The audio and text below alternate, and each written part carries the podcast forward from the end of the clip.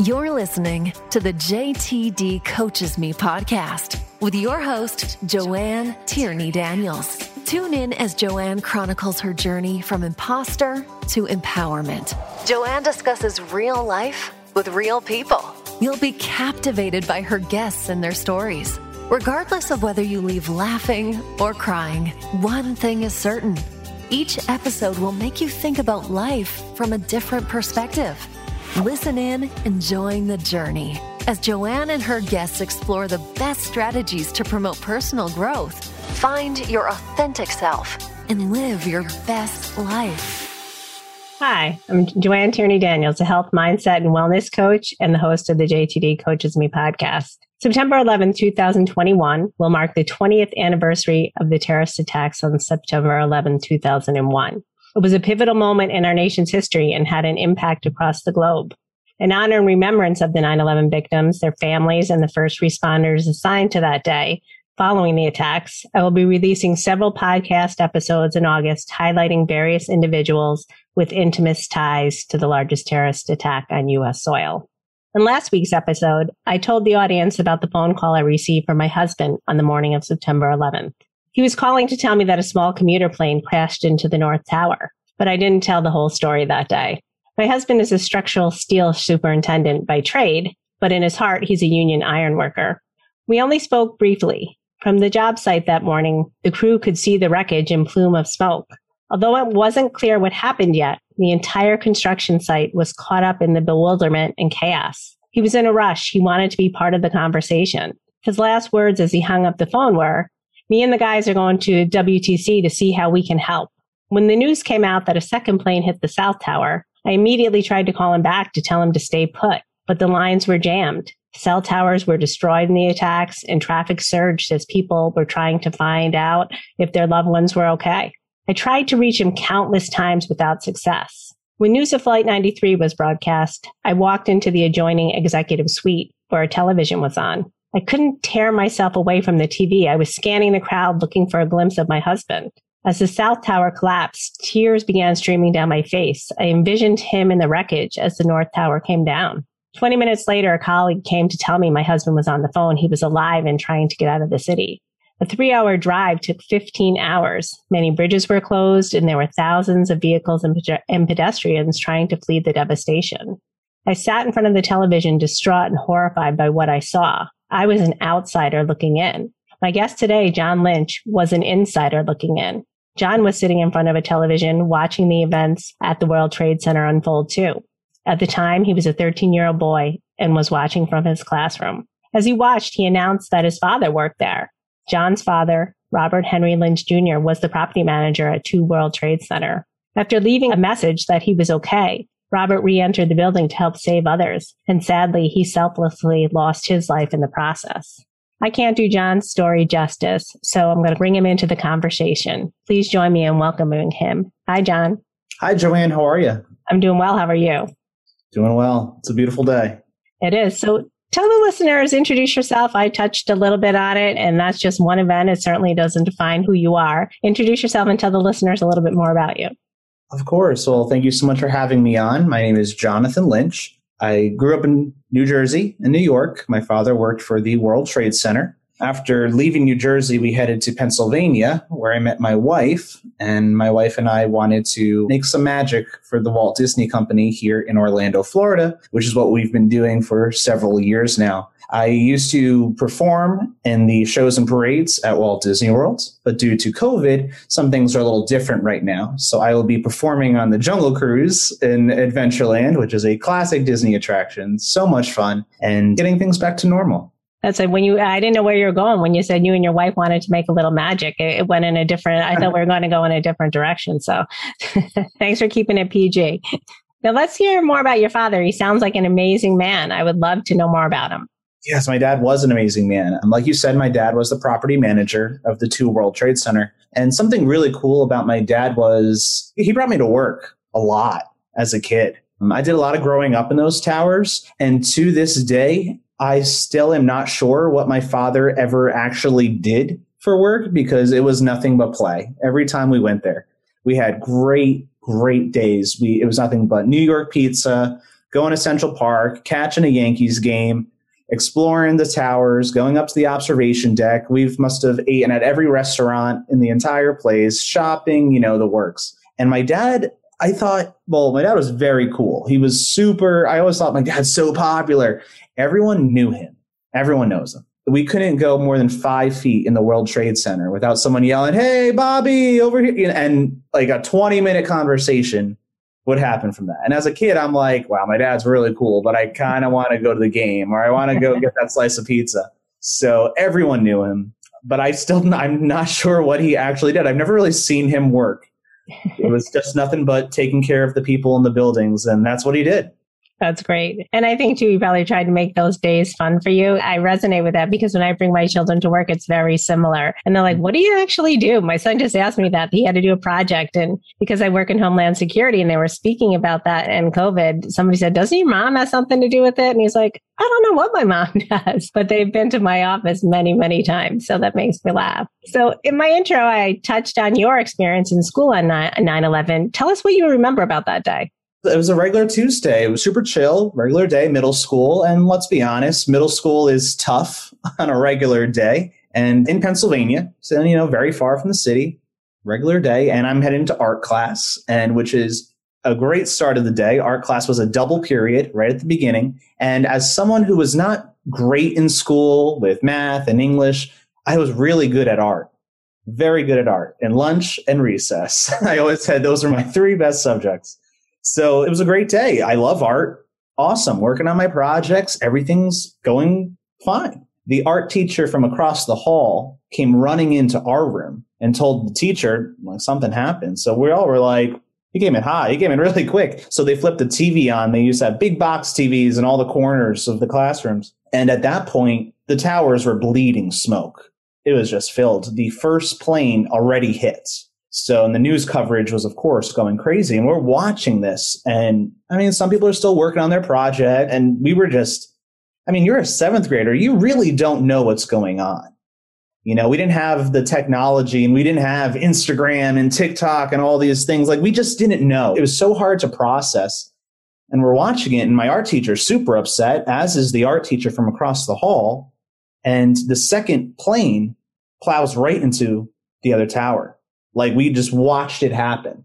And again, the tower's smoke was coming out of it like, like I hate this image. It's like engraved in my head forever. And I'm starting to get like really upset. And like everyone else is like kind of all right. You know, everyone's like, I've never been there or people are maybe never, are not even sure where it was really. And uh, I raised my hand and I told my art teacher, I'm like, my dad works there.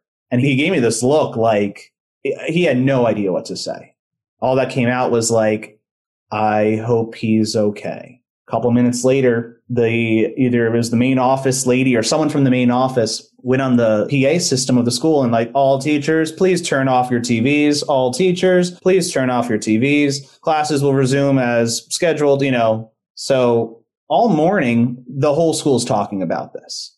And I'm kind of keeping to myself. Like, I don't want to panic. I'm not even sure what I saw. I can't even process that. I know my dad's there, but I, like I know my dad's fine.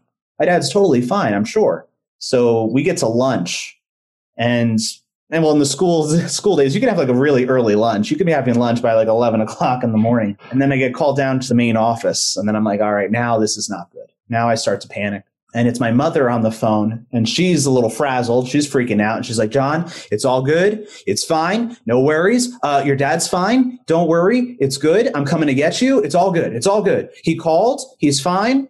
I'm coming to get you. And i'm like okay. All right. So my mom come gets me from school and then i find out my dad called.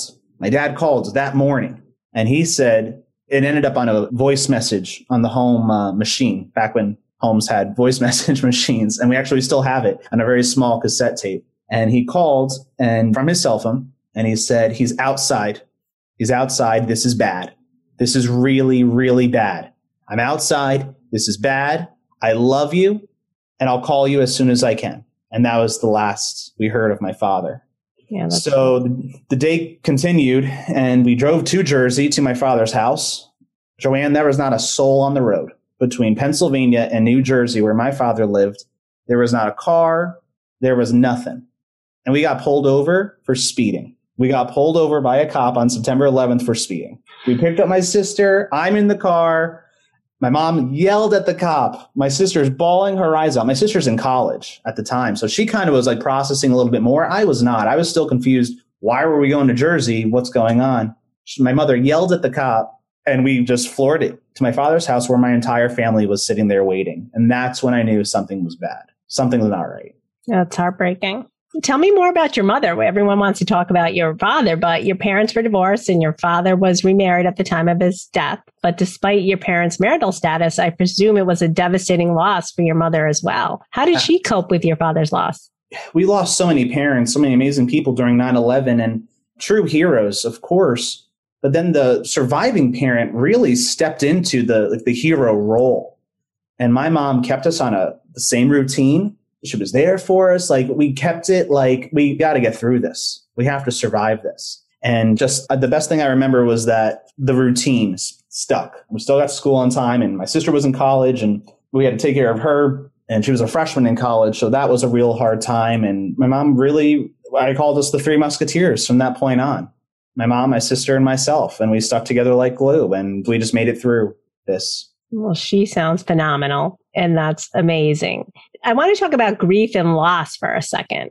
The events of September 11th overshadow and intersect with so much of your life story. But when we break it down, it's also about a young boy who lost his father. First, I want to talk about how your father's death impacted your life. And let's talk about how the way he died affected your life. Is it possible to separate the two or have they just become one and the same? It's an everyday thing. Definitely a little bit one and the same. There was, it, it takes I'm telling you, there's not a day that goes by that I do not think of my father.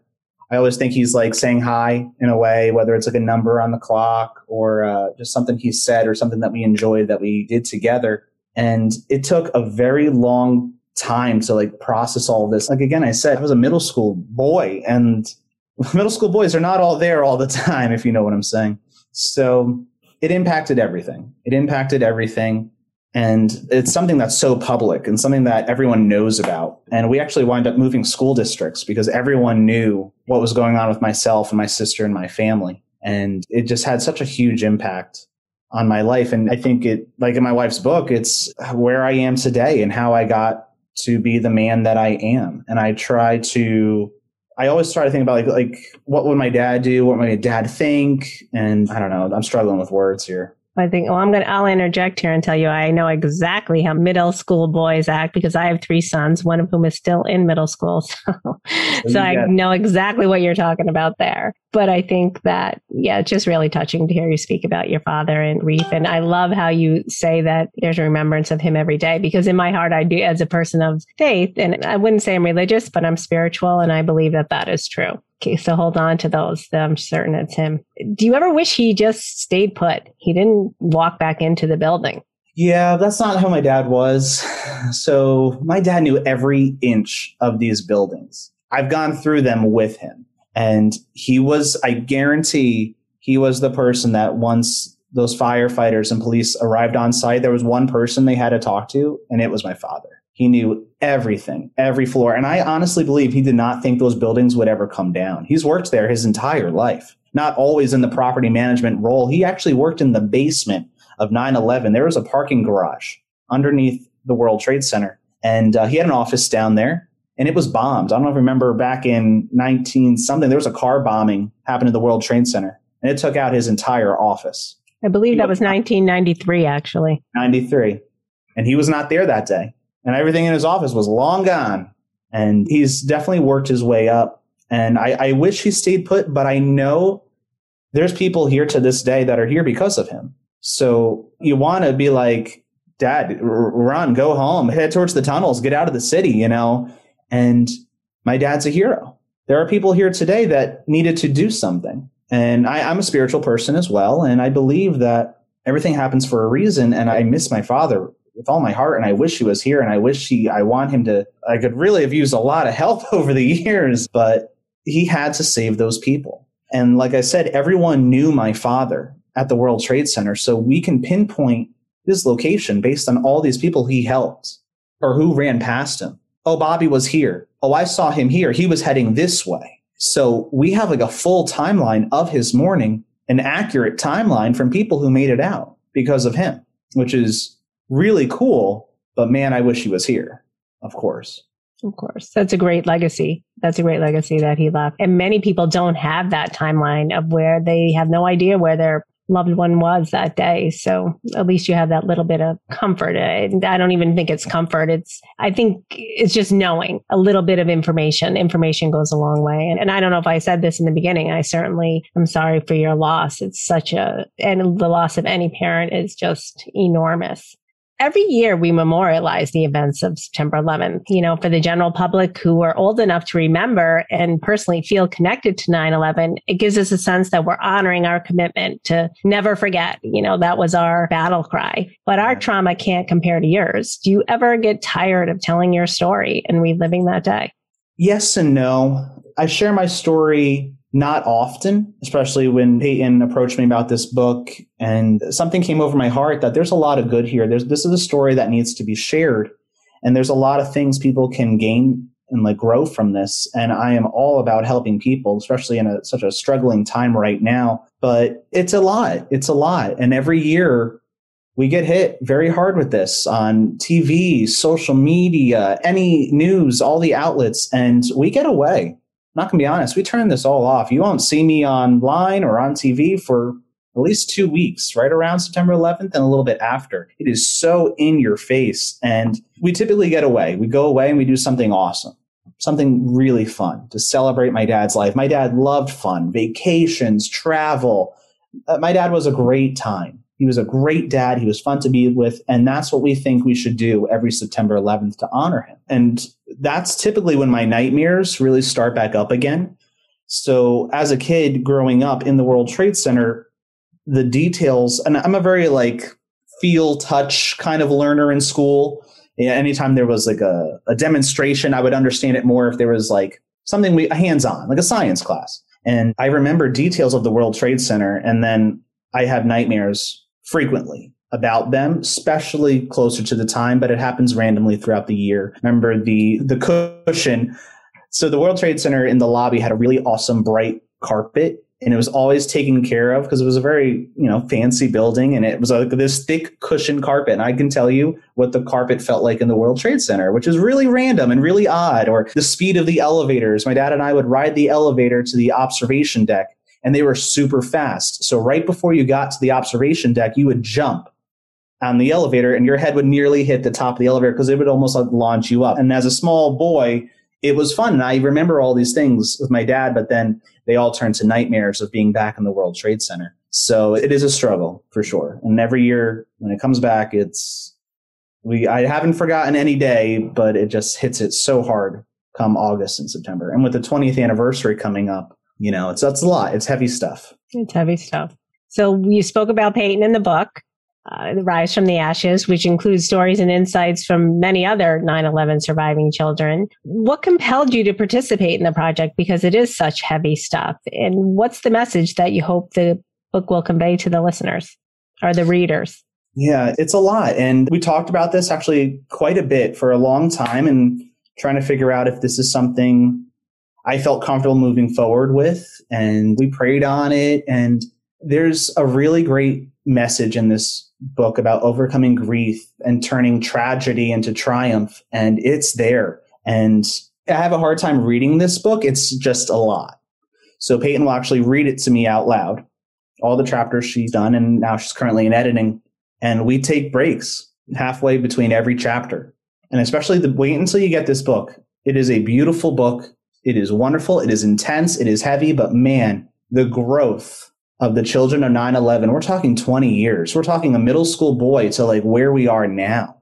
And i'm like how the heck did i even do that? How the heck is that even possible? And there's other children in this book who've had it a lot harder than me. Really went down some wrong paths. And they are kicking butt right now like helping others in the field of medicine and like all these amazing things. There's so much that a reader is going to get out of this book. If you are going through any hard time and you don't know where that light at the end of the tunnel is and you're in you know this is the bottom of the barrel and i can't get out you can get out and this book will show you examples of how people got out of their bottom of the barrel or there was no light at the end of my tunnel and things are doing really great. You're leading right into my next question. So, Peyton clearly has a thing for you. She speaks about how kind you are, how thoughtful, resilient, and what a great mindset you have. I'm a huge mindset geek and buff. So, how were you able to overcome that trauma and turn it into a personal triumph and develop a growth mindset? I think two things. I think, of course, God really, I have not had much of a religious life, and finding God really helped. And my wife, a thousand and ten percent, I believe my father is in heaven and he sent me Peyton. He said, my son is, uh, he, he's, a, he's a little bit of a mess, a lot to handle. There's a lot going on someone needs to come and put their arm around him, and it is Peyton. And I thank my dad every day for sending me my wife. And she is the greatest person I know, the most wonderful thing in my life. And she's one of the reasons that I got out of all the mess and all of the craziness. And oh, I think God and Peyton and family and friends, of course.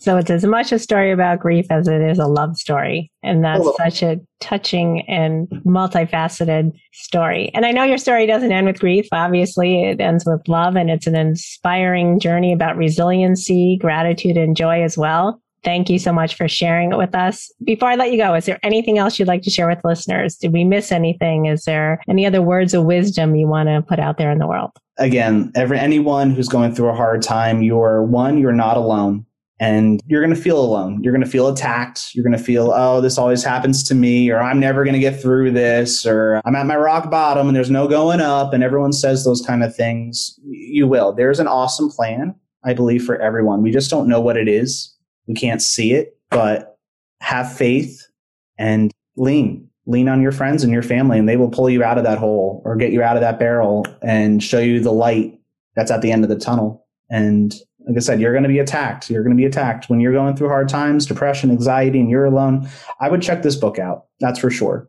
Because there's a lot of people who have gone through really hard times and they are doing awesome things. And you're going to be one of those people as well. And we spoke about it last week's episode, but I want to tell the listeners that Peyton's book should be coming out in the next week or two at the end of August. And we're looking forward to that. I'm going to include it in the show notes and keep everybody involved. And a portion of those proceeds goes to Tuesday's Children, an organization that helped you and other children and other families after the tragedy. So I wanted to make sure that the listeners know that as well. Did you want to speak about Tuesday's Children at all before we close? I think that that's an important piece of the story.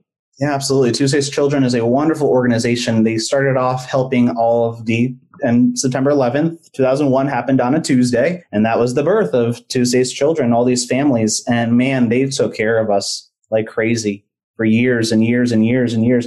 I had a full ride to college. I, my family didn't have to pay a cent. None of my siblings had to pay for school, you know, and man, every Christmas, Toys R Us like showed up at our house with like trucks, like man, they really, really took care of these families and they still are, still to this day. Any tragedy, anything that's going on, man, they step up and they are there. They're one of the first organizations there to help families out. And we're so thrilled that we were able to donate so much to them and that it's not enough for all the things they've done for us. It's just a very small thank you, but man, they deserve a huge thank you for all the families they've helped, including mine. I love it. So thanks so much. I want to keep in touch and I'm going to continue to follow your journey. I'm going to promote the book. I'm going to get it and I'm going to make Peyton have everybody sign it that she can. So we expect to, you'll have to learn how to write Joanne in a really fancy penmanship. well, thank you, Joanne. Appreciate your time so much. All right. Take care. Take care.